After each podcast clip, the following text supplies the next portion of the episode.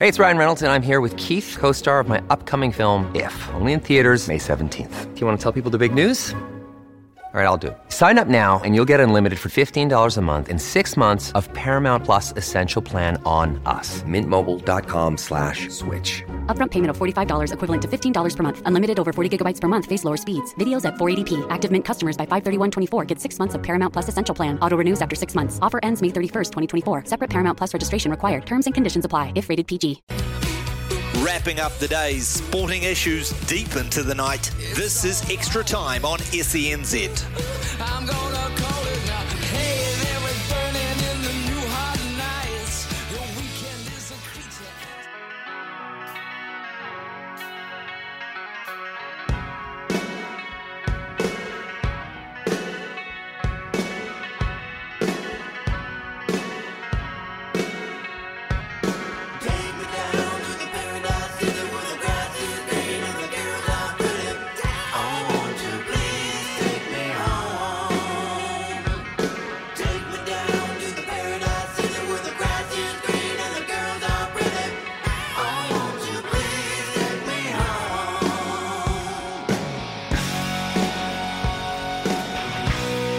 Cannot start a show better than Guns N' Roses. Paradise City, Appetite for Destruction. 1987, 1988. What an album. What a wonderful piece of music. Just saying, one of the great rock videos. I'll be in Wellington Thursday week to see them at the Cake Tin. Looking forward to it. Band that has seen me through a lot of long bike rides in my day, a lot of long runs, through some very, very good times. Never played them though when I had that relationship breakup. I always thought, you know what, you can take my heart, but you're not going to take my music. Waited until times were better and then got back into the Gunners. Anyway, this is SENZ. It's uh, coming up to two minutes after seven. Mark Watson with you through to 11 o'clock tonight. Looking forward to having your company. Telephone number's 0800 150 811. You can text us here on 8833. Ben Francis alongside of me. Ben, good evening. Welcome. How are we? I'm very good, mate. Yourself? Good, thank you. Now, you got your dart show on tonight between 9 and 10? Yeah, that's right. Uh, between 9 and 10 o'clock, and we're going to have a bit of a giveaway on the show, which I'm looking forward to. It'll be the last show of the year as well with uh, my co host, uh, the Big Rig Ben Robb, before he jets off to the UK in a couple of days' time to get ready for the World Darts Champs. Yeah, no, it's um looking forward to it. So, the draw, any sort of surprises? Can you let the cat out of the bag early? I don't want to say necessarily surprises, but I guess what I'm really looking forward to talking with Ben about is the, the draw's done, but the schedule has not been confirmed. However, we already know that Ben will be the first man that walks up onto the stage for this year's World Champs because the winner of his game will play the defending world champion Peter Wright and on the same night as well. So it's going to be a very, very interesting night for him. And what music does he come out to? Uh, he comes out to a song called So Dangerous. We might play it a little bit later on. Yep, definitely. We'll play it a little bit later on. Okay, so looking forward to that. That is between 9 and 10 tonight. Don't be afraid to jump on the phone. You got any darts questions too about how often they might sharpen the darts, the weight of the darts, uh, the feathers on the dart, all of those things. Are they called feathers or what do they call them these days? Uh, they're called flights, and Flights. and believe me, we definitely want uh, we definitely want lots of people through tonight. We've literally cleared the decks for people to interact with us on the show tonight. Okay, so if you want to talk some darts, just ask those questions. Uh, you might think they're stupid, but I guarantee 90% of people out there who are non darts aficionados are probably thinking and asking and wanting the same question asked. And these guys don't just want to talk to the pure darts player, they want to try and grow the sport, so they want to talk to people who have an interest in it but have never really studied it. So get yourself involved between 9 and 10 tonight here on SENZ. Now, um, we will be tonight bringing you football coverage.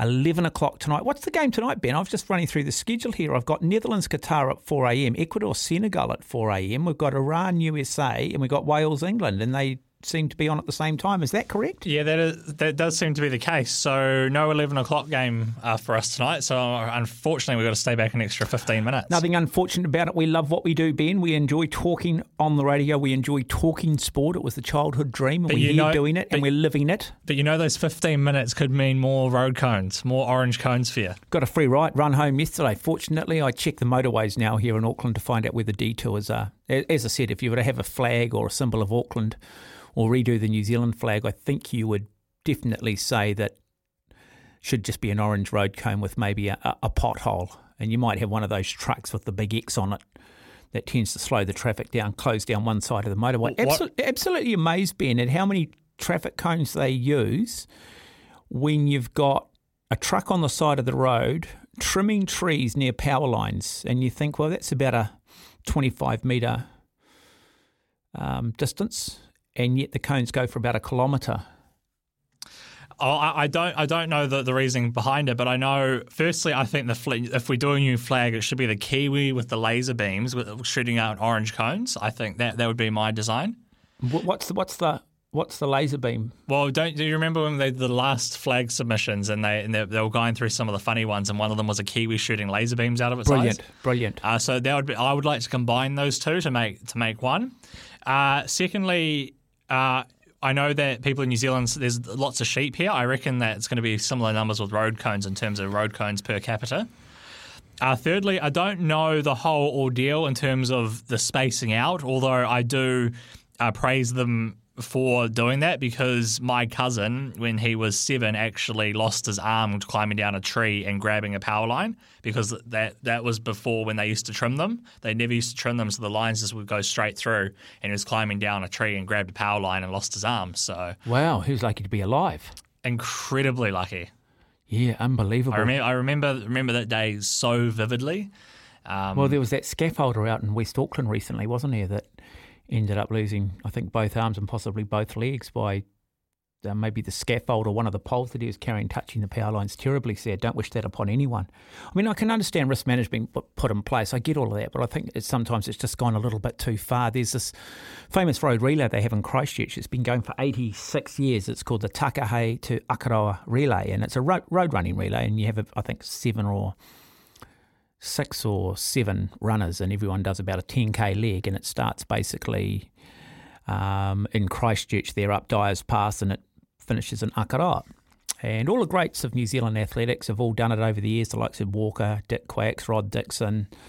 Um, you know, you go back to the likes of the Dick Taylors. Everybody that's anybody has run this road relay because every four years it's part of the New Zealand Club Road Relay Championships, and the record holders of each lap are absolute icons. And this year, they went to stage the nationals on it, and then the fun police got involved, and then the fun police said, "Show us your risk management plan." And of course, it didn't tick all the boxes, and the recommendations they put in place would require huge amounts of money, which they simply didn't have. And so, for the first time in eighty odd years, it wasn't staged. I mean, that's where we're getting to in this country. You know, I think what's always made New Zealand so incredibly special is that she'll be right attitude. You know, let just common sense prevail. Let's just get on and do it. You know, I'm not sure that drivers want to hit runners, and I'm not sure runners want to get hit by drivers. And I think as long as that's the mindset between both parties, generally you're pretty you're pretty good. Yeah, certainly put the signs out. Certainly let people know there's an event on. You've always got a lot of volunteers that are going to slow traffic down on difficult corners or different stretches of road. But it's just amazing now how just difficult it has become to do anything. Because occasionally a freak accident happens, it might be once every 50 years, and then we just legislate, we legislate, we legislate like it's a common occurrence, like it's going to happen every day for the next 50 years. And it just becomes too hard in the finish, doesn't it? And then we wonder why we pay exorbitant costs for entry fees into events um, and why things are so expensive. Well, it's to pay for the risk management, it's to pay for the safety plans. Anyway, I'm not sure how we ended up digressing on that. It's coming up to nine minutes after eight. We will um, bring you the highlights very shortly of last night's and this morning's World Cup games. Ghana taking on South Korea, Brazil taking on Switzerland, Portugal taking on Uruguay, and the game that started last night at 11 o'clock ended up being one hell of a game. Cameroon taking on Serbia. So we'll bring you those games very shortly here on SENZ. We'll also bring you some reaction from inside the England camp campus. We do count down to that 8 o'clock tomorrow morning when they do take on Wales. Pretty much impossible for England to miss out unless Wales were to beat England by four or more goals, I think it is. Um, so it'll be interesting to see what Gareth Southgate does in terms of the England team that he does select. Does he go conservative or does he decide to play with a little bit more youthful exuberance? See what the likes of Phil Foden can do, see what the likes of Alexander Arnold can do. Give another opportunity to Jude Bellingham. I think there's more interest in the team being named rather than the game itself. So we will look at that. Uh, look, I, I'm just keen to see if we can get maybe just a bit of discussion on this, whether it be via text on double eight double three or you can do it on 0800 150 811. Um, I see SEN host does the Canterbury show on SENZ on a Saturday morning, and uh, really, really good talent. Frankie Mackay has come out and condemned New Zealand cricket's treatment of former White Ferns captain Amy Satterthwaite. A 36 year old, this is Satterthwaite, was one of several senior players, and this included Frankie Mackay, to be dropped by the organisation in May. New Zealand cricket opting for fresh faces for the 2022 2023 season. Now, following the snubbing, Satterthwaite, who is the second highest New Zealand women's one day run score in history, announced her immediate retirement from international cricket. I think she's just picked up a coaching role. I think it might be with Adelaide in the women's equivalent of the Big Bash over there. And anyway, Frankie Mackay's come out and said this. I'll be pretty frank, and I'll say I think it was exceptionally poorly handled by New Zealand cricket for the women's side of the game. The only way you could probably describe the treatment of a legend of the game, in Amy Satterthwaite, who has played, I think, 16 or 17 years of international cricket, was, to be honest, nothing short of disgusting. It creates a little bit of an unsettled feeling amongst players if a player of her standing and calibre can be dropped with no questions around it and just removed from the contract. Actually, we've had enough. It's not that you're not good enough, it's just that we want someone who's in their teenage years to have a crack at it now. So that was pretty much the rationale provided by New Zealand cricket. But there's been this discussion also with Martin Guptill. He's basically opted out his New Zealand contract, dropped from the, didn't play in the T20 Cricket World Cup, and dropped for the one day series against India. Uh, 15 years of service, almost 200 one day internationals, averaging just over 40. Very good record at the T20 level. And I guess the question is should these sports organisations be better in the way they let athletes down, i.e., tell them, look, hey, um, look, your time's up, honouring and recognising their achievements. And I think in the case of like Guptill and Amy Satterthwaite, I think New Zealand cricket needed to do more. And I don't think it was handled particularly well either situation. I think we've seen it in rugby at times too. The Americans do it well. When an NFL legend is told time's up or retires, or same in baseball, basketball, they honour those players and they keep honouring those players. Here, it's a bit like working for a corporate. Oh, well, hey, thanks for your time. Thanks for all the overtime. Thanks for all the great memories. Um, but tomorrow we're replacing you and we're moving on. And we're going to forget all the extra hours you put in, the legacy that you helped build, because all we're interested in is the bottom line. And no one player is bigger than the game, or one no one worker is bigger than the organisation. And that's what I can't stand about the corporate world. That just does my head in. Put all those years in, and they give you, you know, a whiskey flask that might be engraved, and that's it. You're gone. Life moves on. Um. Yeah, where, where do you sit on this one? Do we need to be better?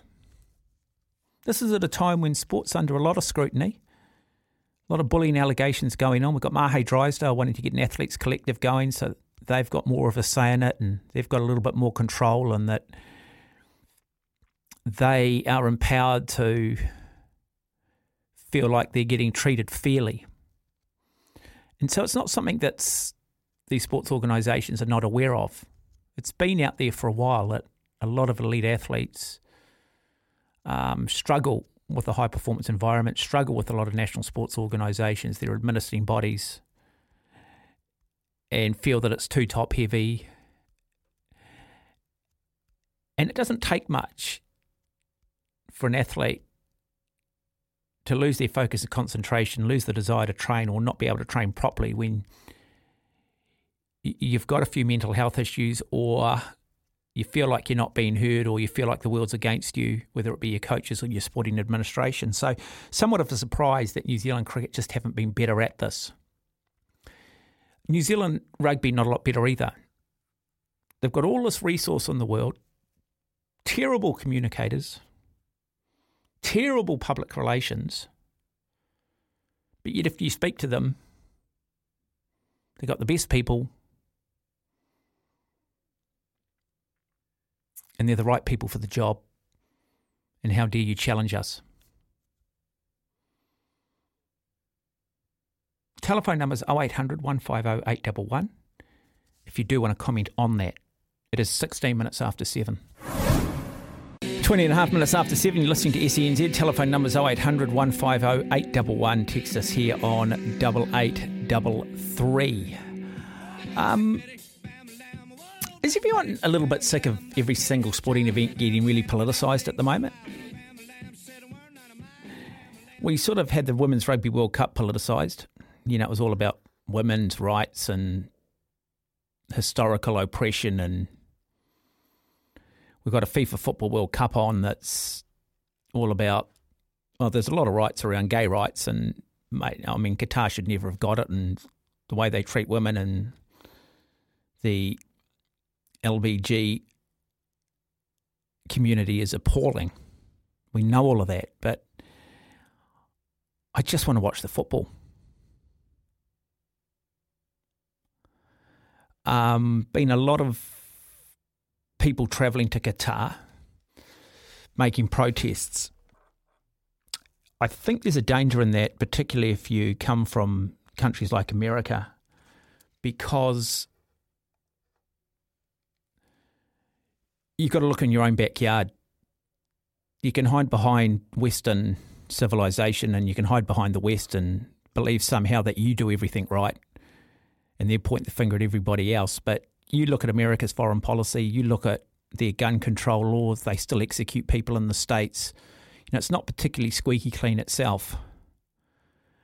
And so I think we all know that Qatar is probably not a place you'd like to bring a family up. But if you're going to go to their country, like it or not, you actually have to live by their laws. And if you don't want to do that, don't go. Could you be, you know, imagine going to certain parts of America and your anti gun lobby and trying to sort of preach to parts of America that are so pro gun that it's not funny. How, how do you think you last? How do you think you survive? You know, I, I'm just, I just want to get on and enjoy the Football World Cup. The politicising of the Women's Rugby World Cup ruined it for me as well. The exaggeration of crowd numbers, the exaggeration of the Women's World Cup being bigger than the Men's World Cup, and this whole we're going to get even, we're bigger, we're better, etc. Let's just enjoy it for what it is. There's other platforms in which we can go down the human rights path. I mean, I think everybody, there's been enough attention drawn now to Qatar. Let's just enjoy the Football World Cup. Uh, 23 minutes after seven. Hi, Paul. Hi, Watto. How are you tonight? Yeah, good, thanks. Yeah, I'm just about this um, sports stars retiring. Um, I've got, I'm divided on it. Um, yes, they probably do deserve a bit of recognition from the fans, but at the end of the day, if they're not good enough, they're not good enough. Or, or the coach thinks they're not good enough, they're not good enough. So, which way do you go? Do you give like a Frank Sinatra final farewell tour? Well, they did it. To be fair, off, to be fair, they did it for Ross Taylor, though. You know, I don't think Ross Taylor was good enough to be playing Test cricket in the last twelve months, and they did give him that final series against Bangladesh. Um, so I guess there's been just that little bit of inconsistency. Look, every player knows at some point they're going to get that phone call, unless they pull the pin themselves. At some point, they are going to get replaced. At some point, they're not going to be the player they once were in the eyes of someone. Sometimes it might be political. Um, and, and I think you're naive and stupid if, as an athlete, if you don't think it's going to happen to you. Uh, but I think in a situation like a Satterthwaite, and I think in a situation like a Martin Guptill, um, I, I think you've probably got to get a bit of a read on the public. And I think the public probably feel like they, yeah, maybe do need just a, a little bit more of a ceremonial outing. Yep. But I look, I look to the Australians when um, they got rid of Aaron Finch. Said, "Yeah, you'll you'll capture this Mickey Mouse series, and, and that's it. You've gone, and you're out of the team, or, or, or whatever." As a when they played New Zealand a couple of months ago, you've gone, and but then um, remember when uh, McGrath and Warne and Gilchrist and, and and all them retired, they announced it and gave themselves a series to say, "Well, yeah, we're on our way." So the players got to be involved with the coach and say, "I've it's my last series," or the coach has got to say, "It's your last series." Um, do what you want, or guppy say, "I still want to play. I'll find my way back into the team." Then what can the coach do about that? Well, they can't do anything, and if Guptill can go away and score a lot of runs, he's entitled to it. I think that's probably your point. I mean, I think the players realise that at some point, as I said, that their time might be up, but it's a case of saying maybe you know give them a little bit more warning. Hey, going look, we've you know with the case of the New Zealand women's cricket team, look guys, um, going forward, we want to put a little bit more emphasis back on youth. We need to rebuild. We need to replenish and regenerate. Um, Amy, look, um, to be fair, this is going to be your last season playing for the national team, or this is going to be your last series, and at least give them a little bit of time to be able to digest that and accept it, rather than just getting a phone call out of the blue saying when you're expecting to Yeah, get picked and then suddenly being told you're not going to. That's depriving a youngster of eighteen year old five or six games they could be getting experience. Yeah, yeah, and look, and it's just trying to find that balance, isn't it? It's just about, I mean, look, athletes are really owed nothing. I mean, everybody says that they make sacrifice. That's rubbish. They're all bloody well paid. They're all treated like bloody royalty here. They're doing it because they want to. They're selfish and they're self-centered. Look, I know. I, I tried to chase a dream myself for over ten years, and so I know what it's all about. So I don't ever like to hear that word sacrifice. Oh, but look at the sacrifices they've made. No, no, they haven't made sacrifices. You know, there's a guy out there studying sixty hours a week, working three jobs, getting himself through medical school so he can become a brain surgeon and a heart surgeon and save kids' lives and save parents' lives and is the nearest thing to God on earth you've got. You could argue that he's making more of a sacrifice. Um, and so, yeah, I, I don't like that term being used, but I think these national organisations, just from a public relations point of view and dealing with public perception, just need to be a little bit better in terms of honouring the greats of the game. Yeah, but then how does that affect the rest of the team when I've seen it when they're bloody um they get a uh, clapping onto the field for the last game and things like that, and, and it just how does that affect one the, the team or the player itself? He must be emotional about that and affects his performance, so he's not giving the best for the team. Yeah, it can go both ways. I mean, it can go both ways. I think guys like Brendon McCullum went out on a high. Um, but yeah, you- you're right. I mean, is it up to the player at 35, 36 to. I mean, that that is the alternative, Paul, isn't it? Look, come on, you're 36 years of age, guys. Do you really think this is going to go on forever? Um, if you don't want to be humiliated, if you don't want to feel let down, maybe you need to be in control of your destiny and maybe you should get out at the peak of your powers or maybe you should get out when you feel like you're still on top or the day that you sort of feel like, hey, you know, perhaps I'm not seeing the ball as well as I once did. Um, hey, maybe I will go out on my own terms and tell the selectors, hey, look, I'm still eager, I'm still hungry, but this is going to be my last summer. Yeah, um, the, point of that is um, why didn't it, or maybe they did offer Guppy the, the T20 coaching job to keep him involved and, and use his experience that way rather than as a player just say, well, coach a T20 side because Gary Stead can't do it. It's hopeless. So No, it is, but, that, but but that's it. I mean, you know, have they done any of that? What are they doing? What support systems have they put around Martin Guptill? He might be 36. He might have played 200 odd games. Everyone think, well, you know, he's not going to take it as hard as the kid that's 19 or 20 and get stumped. Well, how do we know that? I mean, this is what's right. this is what's defined Martin Guptill's life, and so, you know, what are they doing around it? How do they tap into all of that knowledge, all of that experience? Do you just push them to one side and say, "Hey, look, apply for a job when it comes along," or do you get alongside of them and say, "We still think you've got a lot to offer, but it's not actually in the middle anymore"? Well, that's the way they should go. Hmm. But obviously they don't, or, the, or Gary Stead can't he's not the man for the job. Or, So, see, I'm not a, I'm not a big one in placing too much emphasis on building for the future because what that says to me is you're okay, you're happy to lose games in the here and the now in the name of the future. Well, if you're happy to lose games, don't expect the public to turn up in the here and the now. Don't expect to sell tickets at a premium price in the here and the now. If all this is is a New Zealand development team looking towards three years. I still like my sports teams to win in the here and the now. I watch sport because I want to see New Zealand cricket win the game I'm tuning in to watch, not losing, saying, oh, that's okay because we might win the Cricket World Cup in three years' time and we're just taking three steps backwards at the moment to eventually take four steps forward. I don't buy into that, Paul. was, wasn't there an old adage used to be, if you're good enough, you're old enough? Yeah, absolutely. If you're good enough, you're old enough. Um, absolutely. I see they've taken an 18 year old spinner. Uh, the England team have taken an 18 year old spinner who's barely played two first class games on their tour of Pakistan. So it'll be interesting to see how he goes.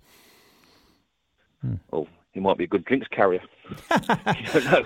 Hey, thanks, Paul. Lovely to have you on the program. Do appreciate you taking time and phoning through too. Okay, well, enjoy the football later. I will, mate. Thank you. Seven thirty. You're listening to SENZ. Um, if you want to jump on, have your discussion on this. It's it's an interesting one, isn't it? But I hate the word sacrifice. I keep hearing it from athletes. Oh, look at the sacrifices we make. No, you do it because you want to do it, man.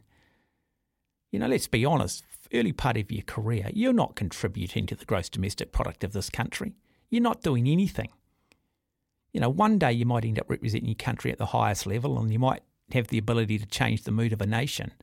But generally, these days, you're actually reasonably well remunerated. I mean, most Olympic champions make a bit of money corporate speaking. They do get a bit of advertising money in, but they leave a legacy, don't they? And the door's open for them.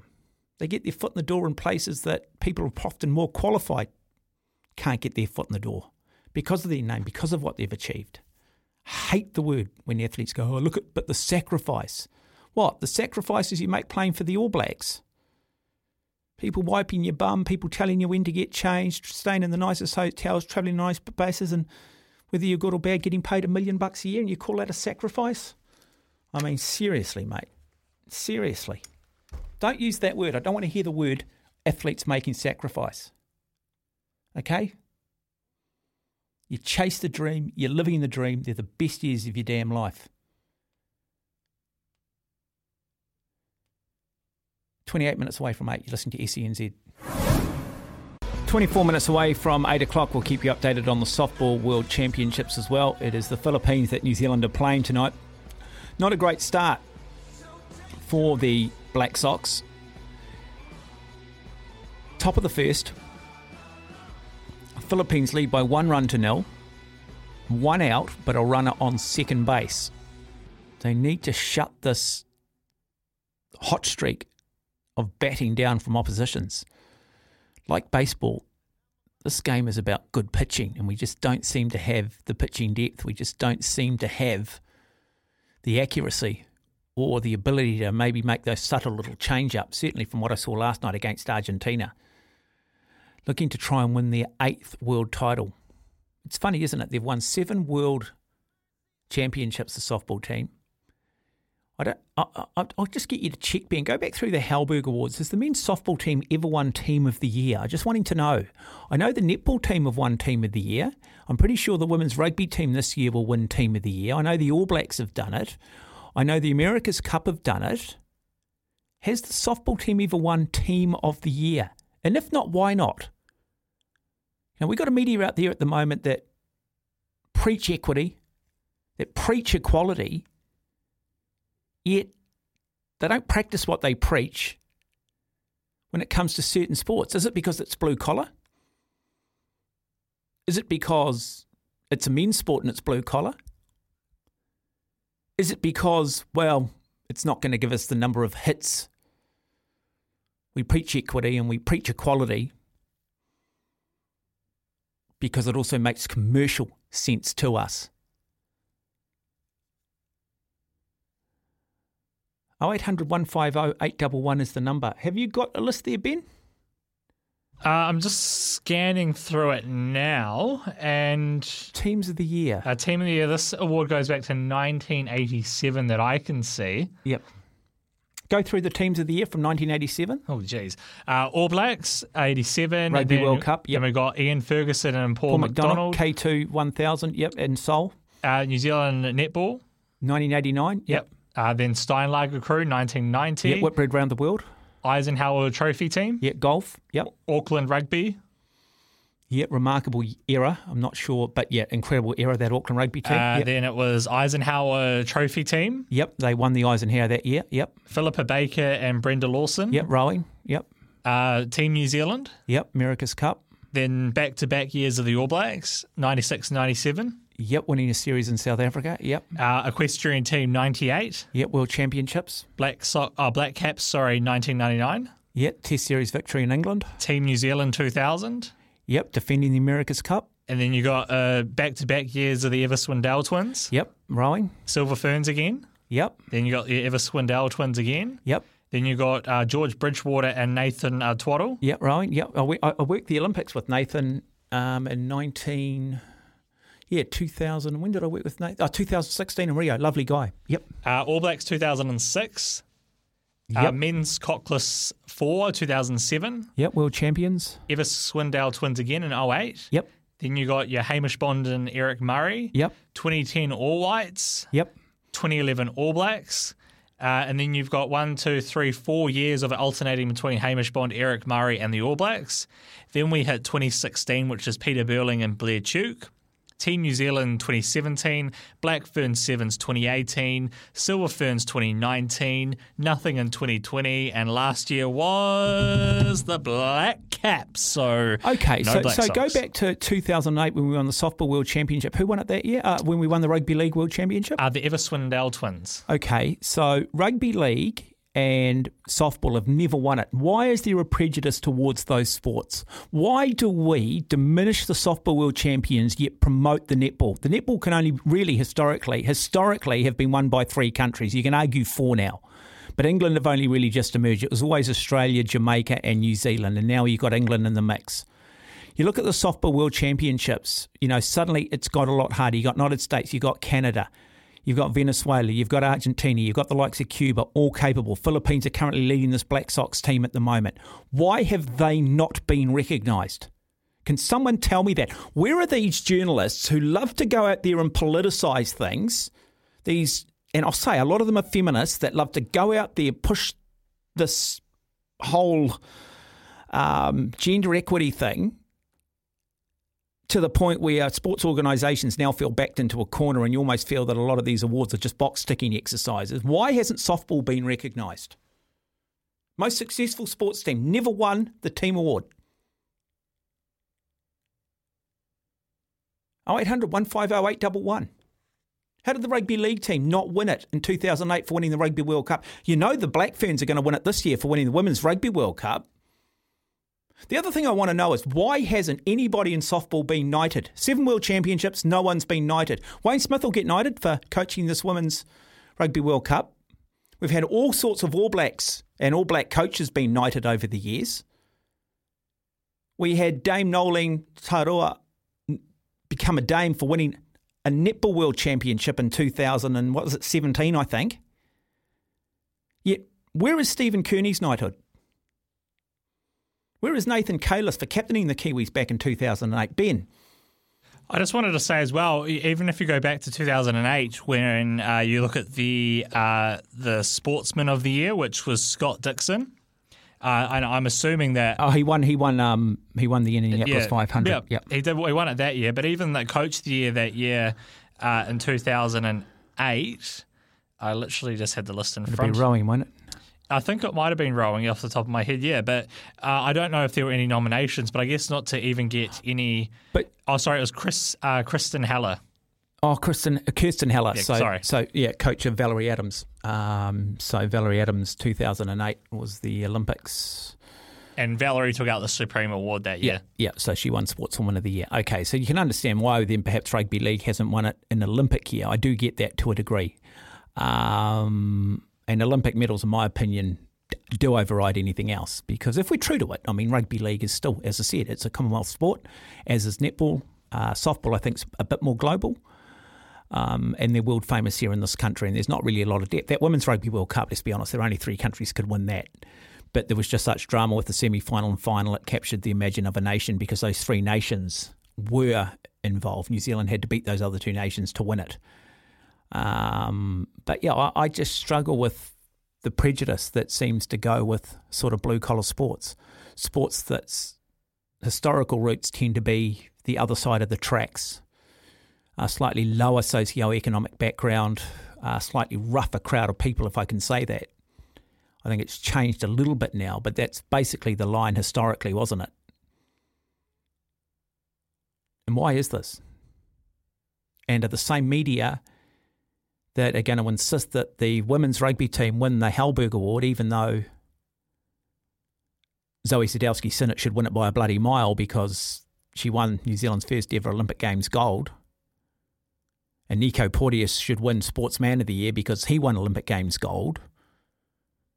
We'll still, there'll be such political pressure that somehow these black ferns probably end up taking the whole thing, which, which would be appalling, to be perfectly honest, and would be an absolute mockery of the whole system and would be a real kick in the teeth for Zoi Sadowski-Synnott, remarkable athlete, and she deserves to win the whole thing overall because she also won a bronze medal. And for Nico Porteous not to win Sportsman of the Year would be, again, a kick in the teeth. But I want to know where the likes of the Dana Johannsens and these different people are writing their columns about the grievances of New Zealand softball and I'll use the word how they have been oppressed by our sports media and sports journalists for far too long. They love to use the word oppression. They want equity, they want equality. Well, let's be fair about it. 0800 150 811 is the number.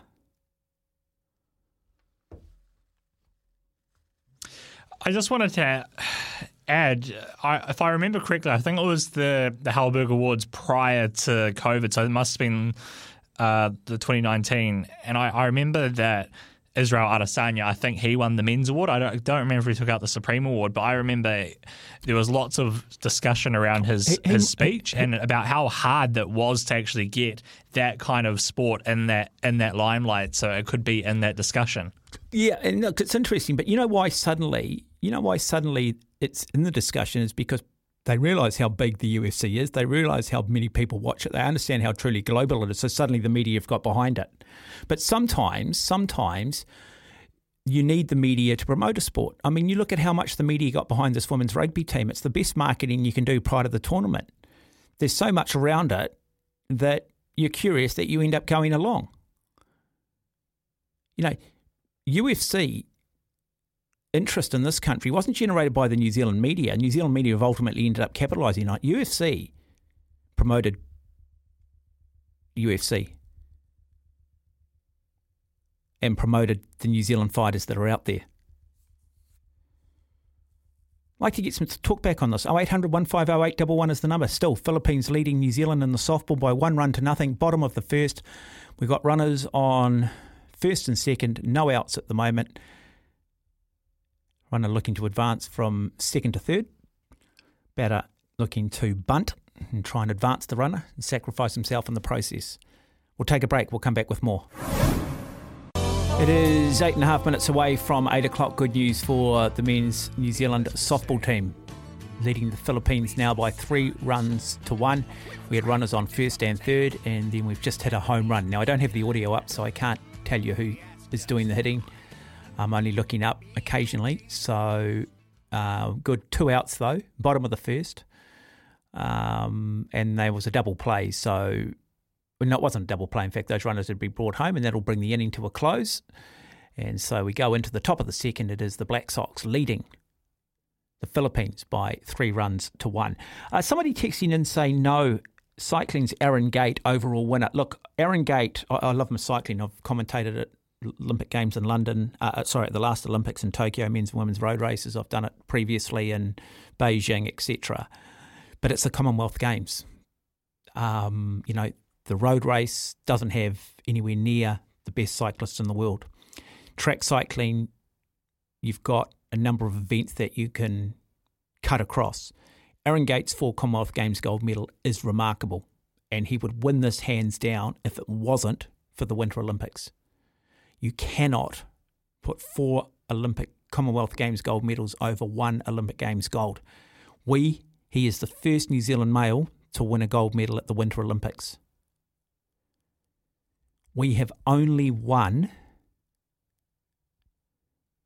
six Winter Olympic medals a silver and Elisa Coberger, Porteous and Zoi Sadowski-Synnott four years ago winning bronze, both winning bronze. This year, Zoi Sadowski-Synnott winning gold and bronze, and Nico Porteous winning gold. With you 100% on the Aaron Gate, but you've got to go Nico Porteous. There are just some things that just carry a lot more weight. That will be an interesting one. The problem with Zoi Sadowski-Synnott and Nico Porteous is that it was done, their achievements were done in February this year. And so it's forgotten, it's lost. There are other things that freshen our mind at the moment.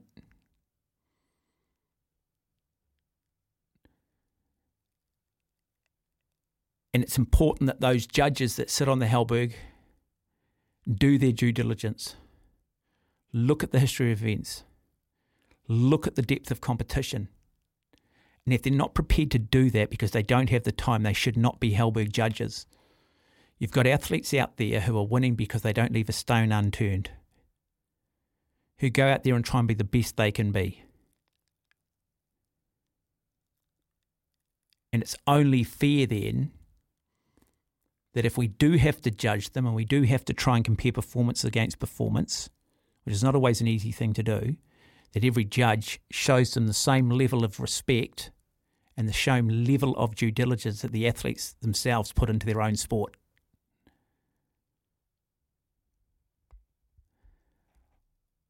I like the fact that we've got a Nico Porteous, that we've got an Aaron Gate discussion, because again, it just demonstrates what a good year it's been. I think Dylan Schmidt might have won a world trampolining medal too this year, didn't he? Any coverage around that? Why not? Why didn't he? Why didn't he get the coverage? What? Not trendy enough? Not going to get enough clicks on in the various news platforms? The same news platforms that don't really care about economics because they just believe in pay equity. Oh, unless it's their own business, of course. And then economics does play a factor. Because if it didn't, you'd give Dylan Schmidt the coverage. You'd give a lot of minor sports the coverage. But they don't because it doesn't make sense to them commercially. But hang on a minute, aren't they the same people, though, that have a socialist view of the world and don't understand why women's rugby doesn't get paid as much as the men? You're listening to SENZ with you through to 11 o'clock tonight. Darts between 9 and 10 with Ben Francis. Got a question regarding the game of darts. Remember, the month of December is all about darts. One of the great traditions over the new year, the World Darts Championship. Draw being made this morning. I'll talk a lot about that between 9 and 10 tonight. Got any questions? Jump on the phone. Anything you're curious about the darts, the rules, technology? How much technology is there in darts? What does a decent set of darts cost you? What makes good darts from bad darts? All of those things, like any sport. It's good equipment, bad equipment, and you'll be amazed at how much technology actually goes in to the boards, to the darts themselves, and even the preparation of the athletes. Sorry, I just need to change something in the studio. I can I can attest to the the equipment, uh, Watto, and how slight changes or a different set of darts can improve your game. Because I've recently had a, a, a set of darts change in the last month. Got a new set of darts, but iffy at first. But now I'm starting to find that rhythm with the dart, and I'm starting to know when the good time is to release the dart and the way it sits. And uh, I can safely say that I played a game a couple of days ago and I recorded my highest ever average, which was just under 80. Yeah, look, and I agree with that. But uh, I mean, I'll always say this to people: like, you can't buy your performance. You cannot buy performance. Like, you can buy all the gear, and the, you, there's a saying, you know, all the gear, no idea.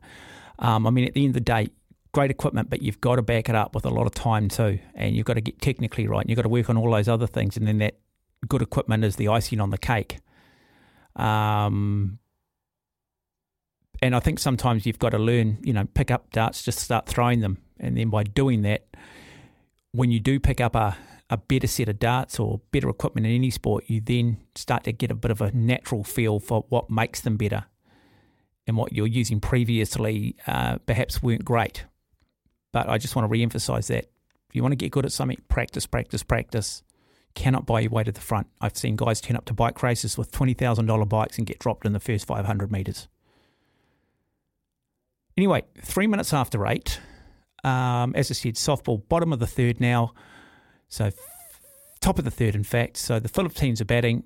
It's New Zealand leading by three runs to one.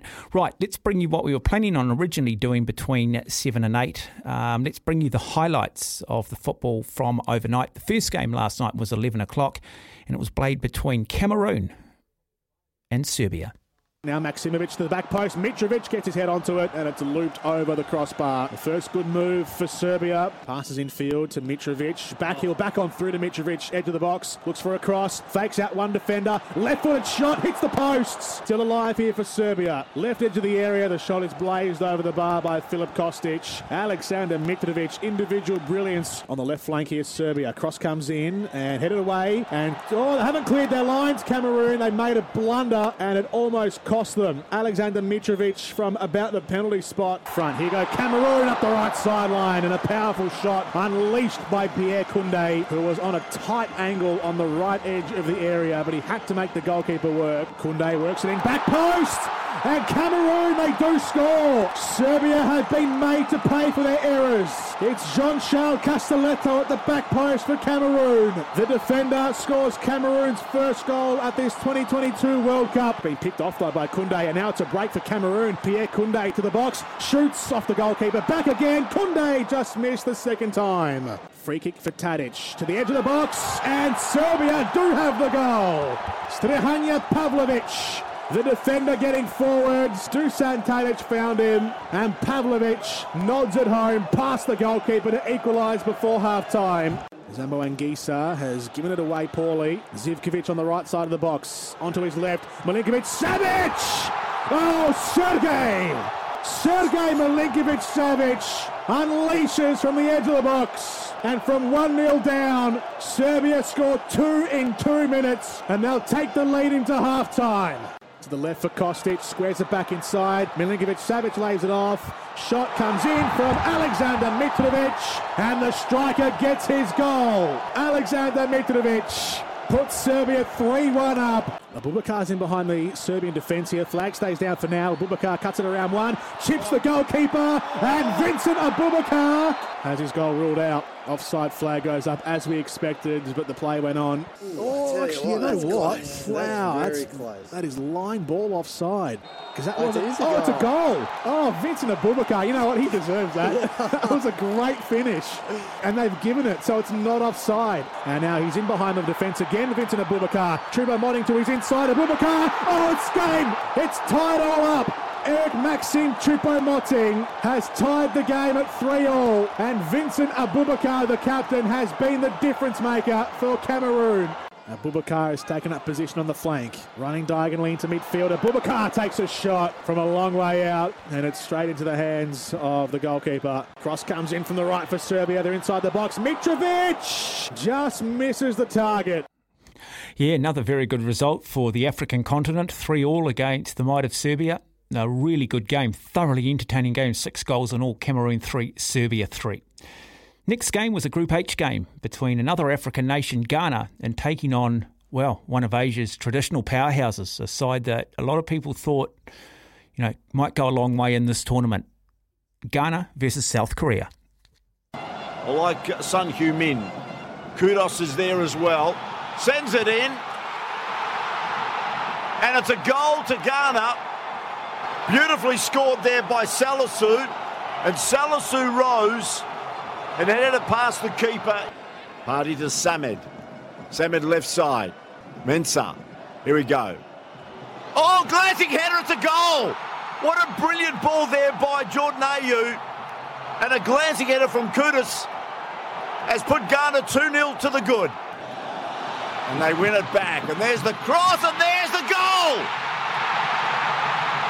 What a brilliant substitution. Lee Kan Jin's cross was just impeccable. And Cho Gue-sung has got on the end of it, and the glancing header has beaten the Ghanaian goalkeeper down the left. Song Min, there's the cross. Back post, and it's two all. Sensational. And Cho, I think he's got his brace on the back post. Mensah, there's the ball. Here's the shot, 3 2. Ghana are back in front. And it's that man again, Kudus with it brace. They still may get the third. They're inside the penalty area. It takes a deflection. It loops and it's cleared off the line. Kim Jin Soo shot cleared off the line. And this is drama filled here. Korea will remain on one. The ball comes in the area.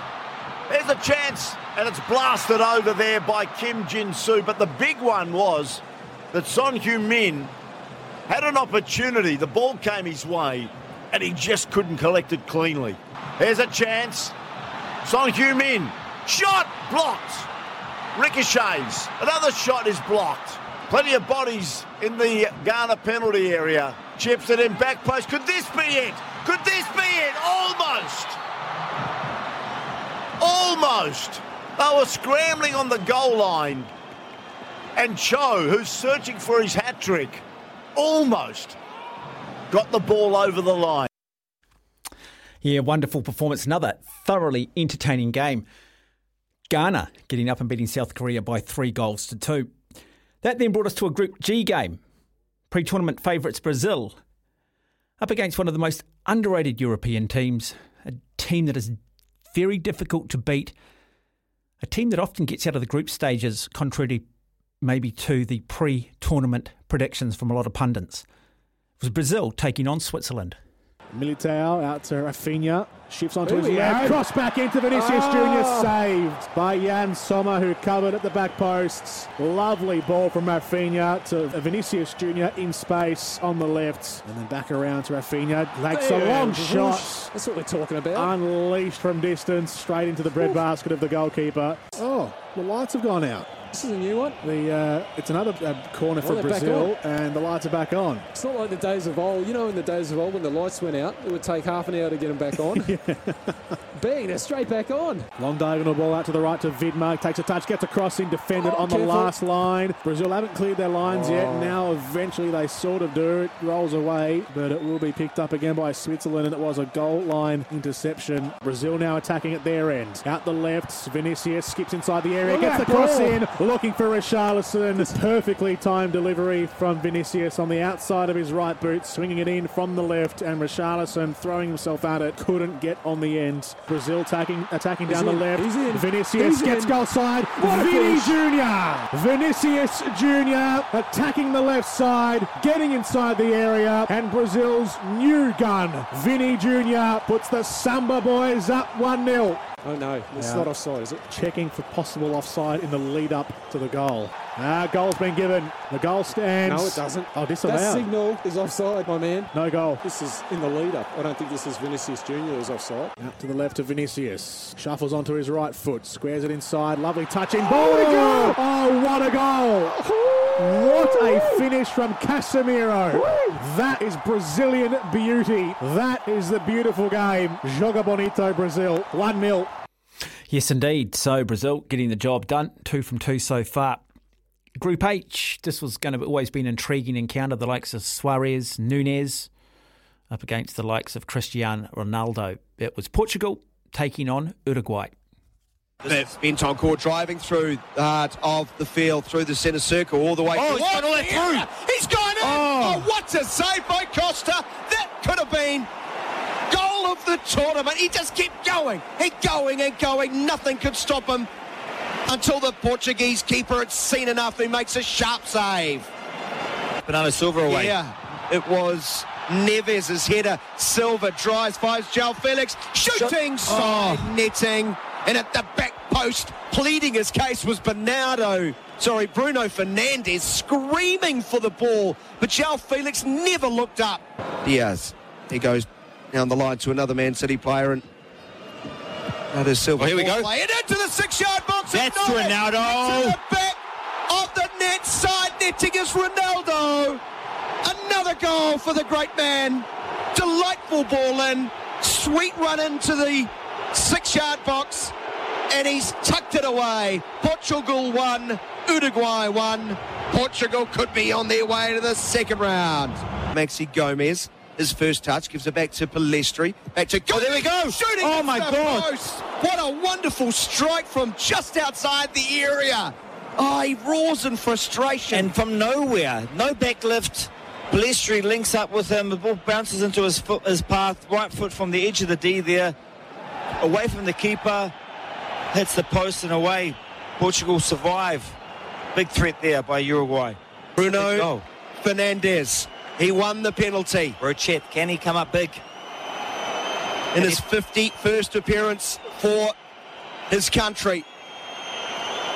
Fewer bigger moments than this. He stands at the top of the area, staring nervously, full of concentration at the ball. Only eyes on the ball. The right footer approaches, stutter step at the top, takes a jump, Oh. coolly, calmly, cool. sends the keeper to his left and tucks it away to the other corner and nestles it into the back of the net. And Portugal book your ticket to the second round. Yes, indeed. Portugal end up beating Uruguay by two goals to nil. Now, tomorrow, 4 a.m., we've got Ecuador taking on Senegal. I'm going to pick Senegal to win that. Netherlands, Qatar. I think the Netherlands comfortably in that one. Iran, USA. Well, there'll be a lot of political discussion around this one. Uh, part of me, just for the fact that the United States officially ended up bastardising the Iranian flag, would almost like to see Iran win this one. But I think the USA will be too good. And then the game that everybody's looking forward to, which is Wales versus England. Wales coming as massive underdogs, but the Welsh, like the Scottish, like the Irish, probably like New Zealand rugby fans, hate the English. I've got to say, I do like the England football team. I hope they can get the job done. More importantly, I just hope they can play exciting football, give the likes of Phil Foden, give the likes of Alexander Arnold a bit of a shot um, and play just with a little bit more youthful exuberance because they were pretty damn average against the United States. You're listening to SENZ. We'll take a break. When we come back, we will talk some more football. We'll hear from Gareth Southgate in the lead up to this match, and we'll also hear from Marcus Rashford. It is 15 minutes after 8. Oh, updating the softball. New Zealand now leading by four runs to one, bottom of the third. Bases are loaded, no outs. So looking pretty good for the Black Sox against the Philippines at the World Softball Championships. Bottom of the third, good inning for the New Zealand men's softball team. More runs being scored. Runners on the corners or runners on first and third. One out. New Zealand leading the Philippines by six runs to one. We'll keep you updated throughout the evening. Eight o'clock tomorrow morning, it is England taking on Wales. Let's hear from England coach Gareth Southgate. It's like any two countries whose whose borders are next to each other. There's a there's a competitive rivalry. For me, it's a, a great sporting rivalry. It's it's no more um, no more than that. Um, that feeling might not be mutual, but um, I, I, can understand that as well. Um, so um, you know, I live in Yorkshire. They feel the same about the rest of England. So. Um, that's that's where we're at. It's going to be a fantastic atmosphere in the stadium, and um, we're really looking forward to the game. We, we want to win football matches. Um, we have got to balance freshness with stability. So that, that's always the decision you're making when you're picking a team. Um, and yeah, we've got a chance to win the group um, with a positive result. So there's a lot for both teams resting on the game. You know, there's no there's no game where there isn't pressure on either team, and um, um, yeah, we want to really our performance is the key. We have played well with the ball in our first game, scored a lot of goals. Um, in the second game was tougher for us. We defended really well, and now we want, want to put both elements of the game together. do or do not start Harry Kane. Uh, he's obviously one of the first names on your team sheet. Is it that he wants to play every game and it's hard to stop him, the goal scoring record, or simply that the criticism you might not get if he doesn't score a goal? And for Um, Harry, um, obviously we're going to pick a team that we believe can win the game. Um, that's our priority always.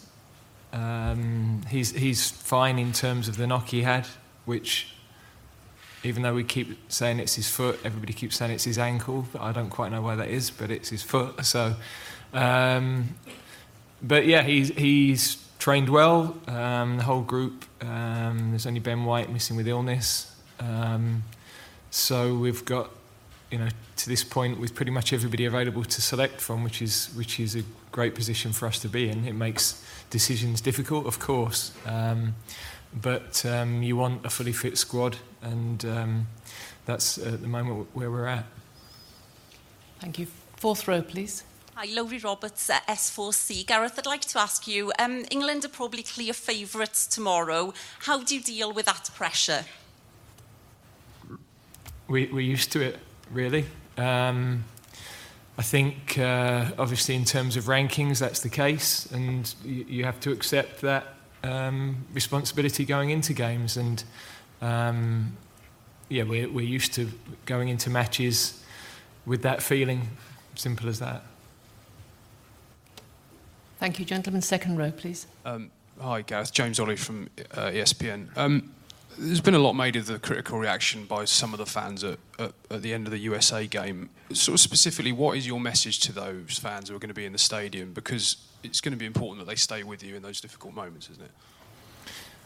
Yeah, I'm not really sure what the thing in the stadium was because when we went over to our fans, I thought they were really good at the end of the game. So, um, yeah, we we know there'll be a lot of supporters of both countries there. It's going to be a cracking atmosphere. Um, our fans will be with us for sure. There's no uh, there's no question about that. So I think they know the journey this team's been on um, over the last two tournaments in in particular. We're top of the group at the moment. Still a bit to do to qualify. Um, but as I said earlier, if we can win this game, then we can win the group. And uh, that's that was the first objective when we uh, set out at the start of the tournament. Yeah, interesting. Uh, yeah, fascinating to see what team he does pick. Uh, I'd just like to see Phil Foden start. Um, Jude Bellingham, Alexander Arnold, just some youthful exuberance. Let's get a Welsh perspective. Welsh great, Gareth Bale. We're we're disappointed in, in the results and, and some of the performances, but um, it's football. It's not easy. We're at a World Cup against some some very good teams, but I think the one thing we know we'll we'll always give hundred percent. So um, we've been working hard the last few days on, on trying to make things better and, and correct things. And yeah, I don't we don't need to get anyone going. We just need to uh, just keep working hard, and hopefully things will, will turn around for us.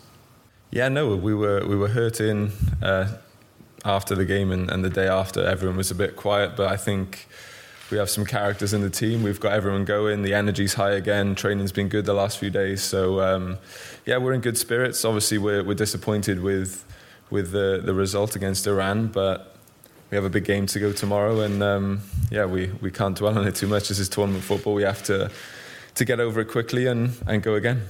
No, I don't feel responsibility because we're we're a team. We're we're a nation. We we work hard for each other. Um, yeah, we need to deliver as a team. It's not one person that needs to do anything. So, like I said, we we've been working hard on the last couple of days. Um, of course, we would have loved everything to have been to be winning and, and doing a lot better, but the reality is football's hard, and if, if if it was that easy, we'd we'd be favourites to win the World Cup. So we need to to keep sticking hard, stick together, work like we always do, keep our spirits high, and we'll give hundred percent like we always do again tomorrow.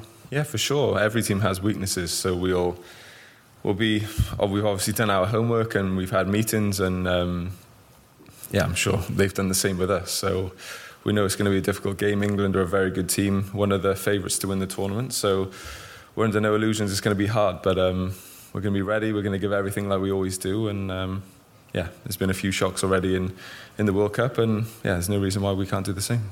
Harry's a very good player. He's a world class player. He's shown it time and time again. So, um, but they have so many good players that can come in and take his place. So, um, whether he's on the team sheet or not, we're going to be ready for the fight. It's going to be a difficult game no matter who we play against. But um, yeah, like I said, he's he's a fantastic player, and um, I'm sure if he doesn't play, he'll be missed by their team a lot. Yeah, I think that Wales can draw a lot of um, lot out of some of the upsets that have happened. Um, that Morocco beating Japan, um, Saudi Arabia beating Argentina. Um, why not the draw of the win against England?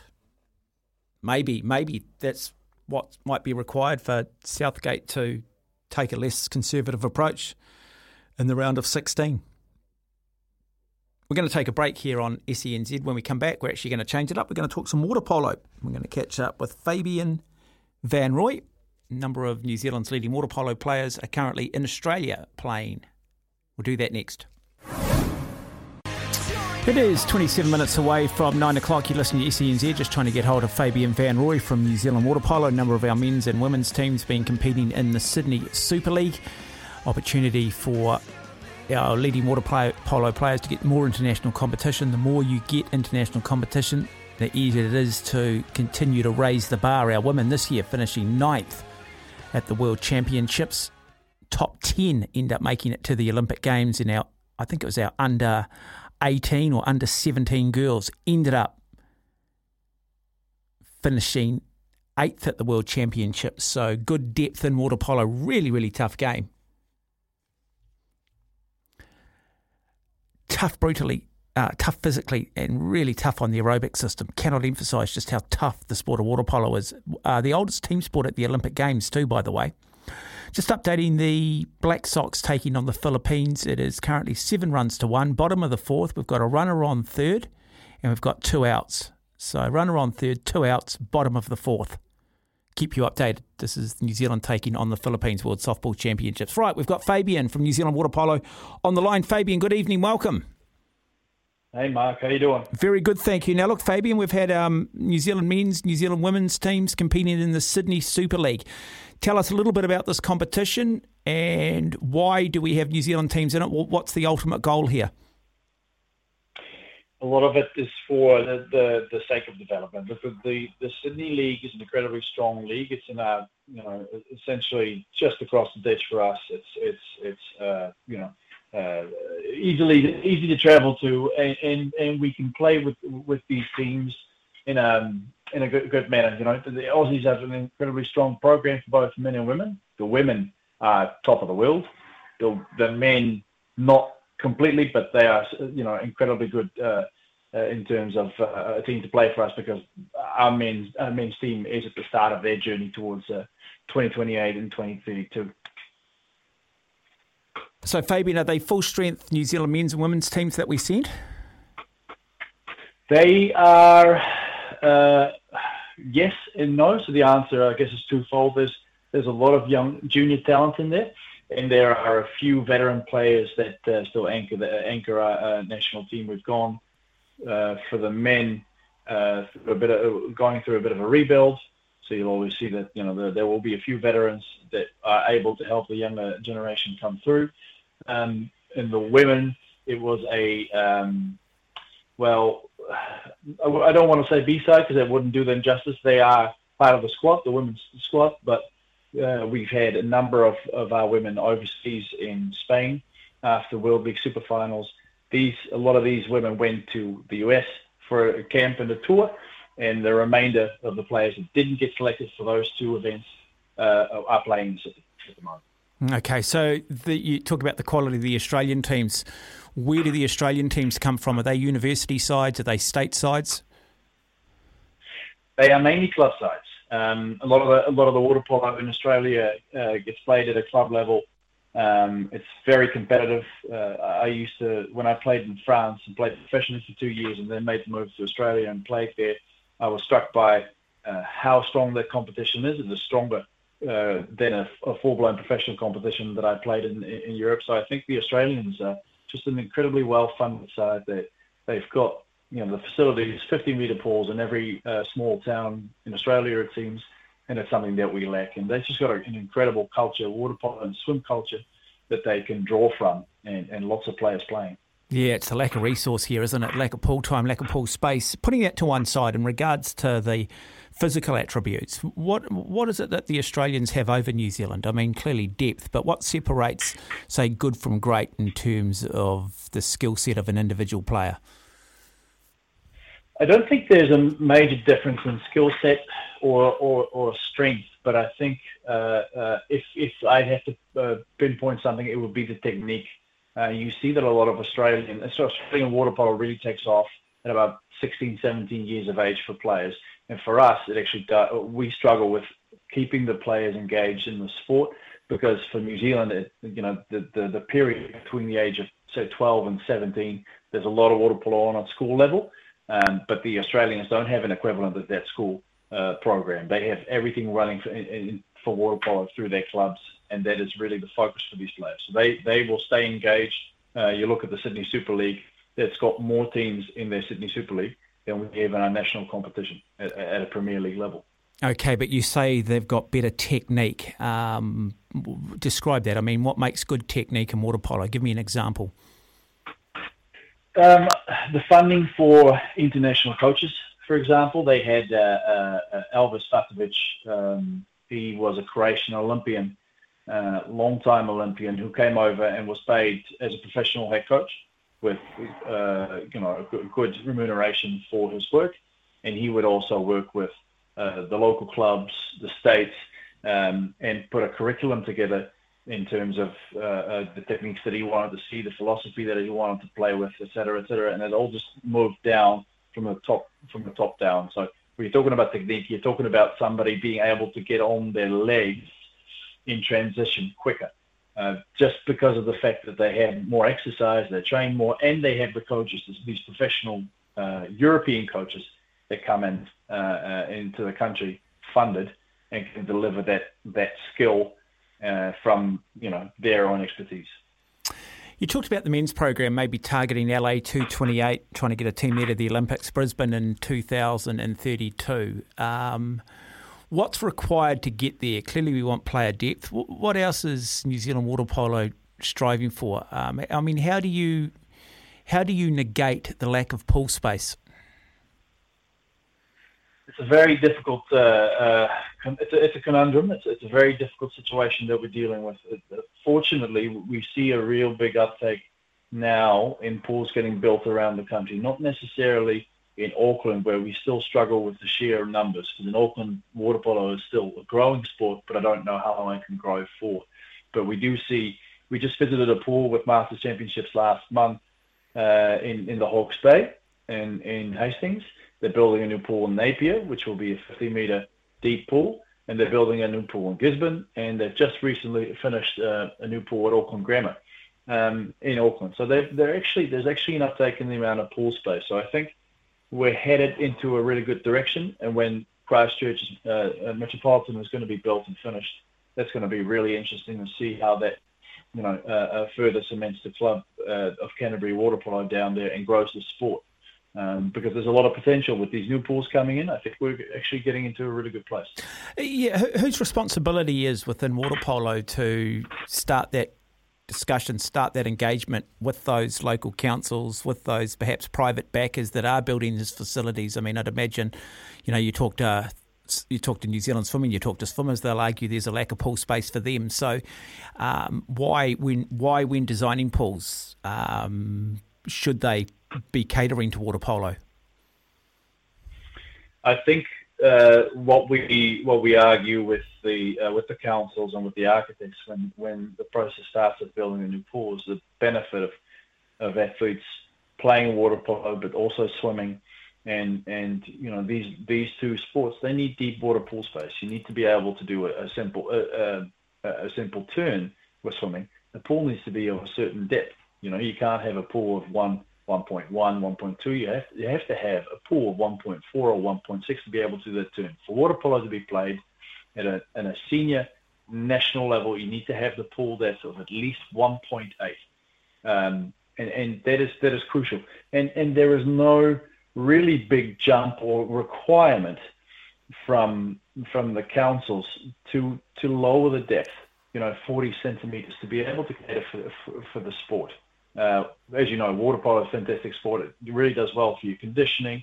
It makes incredible athletes, and, and so does swimming. So I think uh, when we try and argue this with the councils and, and the architects, we're really trying to highlight the benefits of water polo compared to the, the you know the small step of, of deepening the pool another 40 centimetres. Hmm.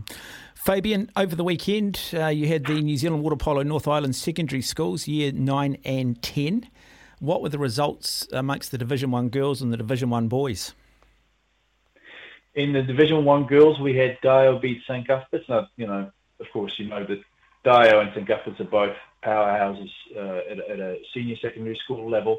They've got a, a, you know incredible programs. They've got their own swimming pools. You know, having your own facility to play your sport is, of course, an incredible step up um, and benefit to your to your program. So those are the two the top two teams. Uh, and for the boys, Sacred Heart College uh, from Auckland played uh, Rosmini College in the final. That was a little bit of a surprise because usually it is a Sacred Heart Rangitoto engagement. We've seen an uptake in the schools like Tauranga Boys College, Aquinas College from the Bay of Plenty. Um, uh, but for the girls, it is mostly uh, an Auckland affair. Um, there is a little bit of water polo that's that's getting a bit of a boost also in the in the Bay of Plenty and in Hamilton. Hamilton boys have been doing a really good job, as you know, with the senior secondary schools that, that's always held in April. Um, but those are the two uh, uh, top schools from from both sides. Um, the the score of the boys' final didn't reflect how well uh, Rosmini College played. So it was really exciting to see a school like Rosmini, who hasn't performed that well in recent times, to play to this extent and to play this well. It was very exciting. Yeah, I understand too. They've got a very good uh, senior program, Rosmini, as well Westlake, as well Hamilton, Tauranga. Uh, looking forward to the yeah, New Zealand Secondary Schools Championships. Uh, equally at the same time, we had the South Island Year 9 and 10 Championships on.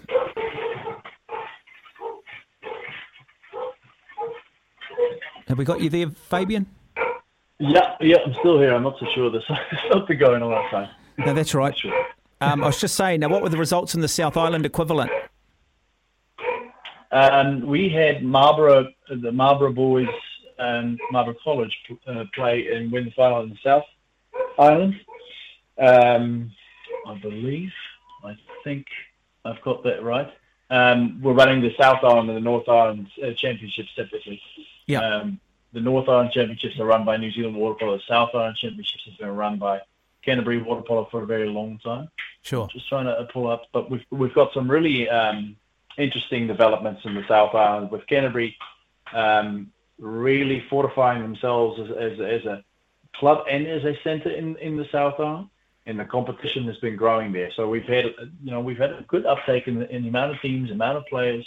The Canterbury Water Polo Club is getting a lot stronger, and and they're producing uh, some very good players coming through in our national sides as well.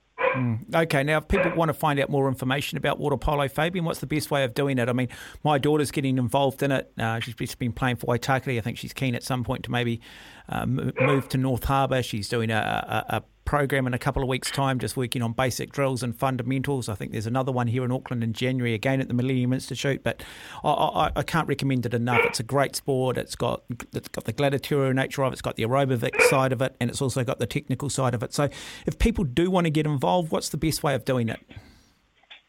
Best way of doing it is to try and, uh, and get on uh, online and, and, look up our, our website, waterpolo.org.nz, and you'll be able to find your local club or your local centre uh, through uh, our website there. Contact the local club uh, and, and see if you can have a go uh, for yourself, for your kids, for your family. It's a great sport. Um, you know, the conditioning element of it is, is very important, but it makes it you know, for an incredible athlete.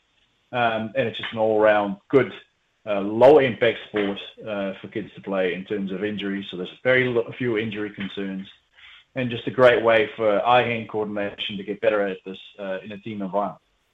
Fabian, lovely having you on the program as always. Thank you. Thanks very much, Mark. Fabian Van Roy from New Zealand Water Polo. Um, it's, it's another sport that I, I just think deserves a bit more coverage here. It's got everything that we love in this country. It is brutal, man. It's I'd argue there's a harder sport. The aerobic side of it, the skill side of it, and it's tough. You've got to be tough. I just updating the softball for you, just changing tact here. So the mercy rules come in. The New Zealand men's team have beaten the Philippines by eight runs to one through five inning. So bounce back after a disappointing night last night. But the New Zealand men's softball team have won their game against the Philippines at the World Softball Championships being staged here in Auckland. It is 13 minutes away from nine. You're listening to SENZ. Nine minutes away from nine. It's been Ben Francis into the program talking darts after nine o'clock. Ben, your co host, the discussion points. What can we expect between nine and ten? Well, this morning we had the World Darts Champ draw, uh, which confirms all 96 players who they could p- be potentially playing uh, first round and those second round games. And there's some very intri- intriguing matchups, so we'll go through that as well.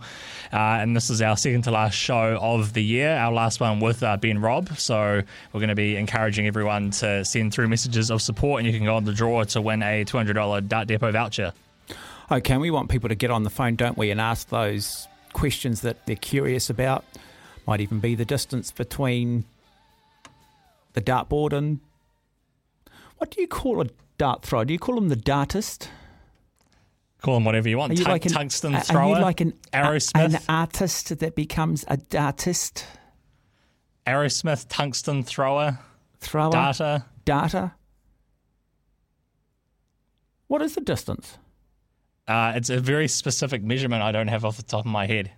It's like seven feet nine and three quarter inches or something like that, 237 centimeters. And you're allowed to lean forward as well, Yeah. but your feet have got to be Well, your foot is usually up against the oche. against the oche, and that's why your show's called the oche. At the oche, correct. There you go. So how high is the oche? Uh, I don't actually know. That's right. I mean, but is, is it like you know they have the shot put circle where you're not allowed to step outside of the circle and shot put, or you it's a no throw. well, it's high enough that if you weren't watching, you'd trip over it. Brilliant. We don't have one out here though at our homemade No, dart centre, do we? No, we just have a bit of tape on the ground, and that's pretty much what See, I, I reckon that's why I'm not shooting that well. I, I, I actually at my house I just have a tape measure on the ground. I Would just you it's believe there me if at, if at home I'm consistently throwing 160, 180, but I come here and I'm throwing 8 and 18? I'd have to see it It's because I don't it. have the oche. We should get you to do the nine dart challenge. Be rude not to at some point. Are you allowed to warm up? Yeah, You allowed to get your nervous system up? sure. Okay, I might have a crack at it at some point. I've seen it go out on uh, internal newsletters. All right. Give it a go. We'll get it on video, and then you can jump jump on the leaderboard. Yeah, I need to win though, and I'm not sure I'm going to beat you, Ben. No, I don't like finishing second. Second's on the other team, Ben. Anyway, the Oche coming up next here on SENZ after 10 o'clock. We will bring you an interview that we did with Andrew Ellis, former one day international cricketer, played T20 cricket for New Zealand because tomorrow it is the third ADI, the third ODI in this three match series against India. It's being played at Hagley Oval in Christchurch. Game one won by New Zealand, that remarkable innings by Latham. Second game was washed out in Hamilton. Hopefully, the weather holds true in Christchurch and we do get that third game. And so we'll talk to Andrew Ellis a little bit about what he's doing now, what space he's sort of uh, working in, a little bit about his career, and then we'll talk a little bit about the makeup of this black cap side. I also want to ask him what he thinks needs to happen with cricket internationally to try and bring back that wow factor of the 1980s and 1990s with the one day game. There was a one day match played at the Melbourne Cricket Ground recently between England and Australia, and 10,000 people turned up. And I'd argue there was less than that. Some of the best players in world playing in Melbourne, the stadium looked completely empty. And certainly the crowds are not there in the droves that they once were here in this country. I think part of it is because a lot of these series now, there's too many of them, there's no real meaning on them. If you win, it's like, wow, great exhibition. If you lose, who cares? And so I think cricket needs to find a way of bringing some meaning back to the shorter form of the game. It's got to be greater weight on these games. So we'll look at that after 10 o'clock. You're listening to SENZ.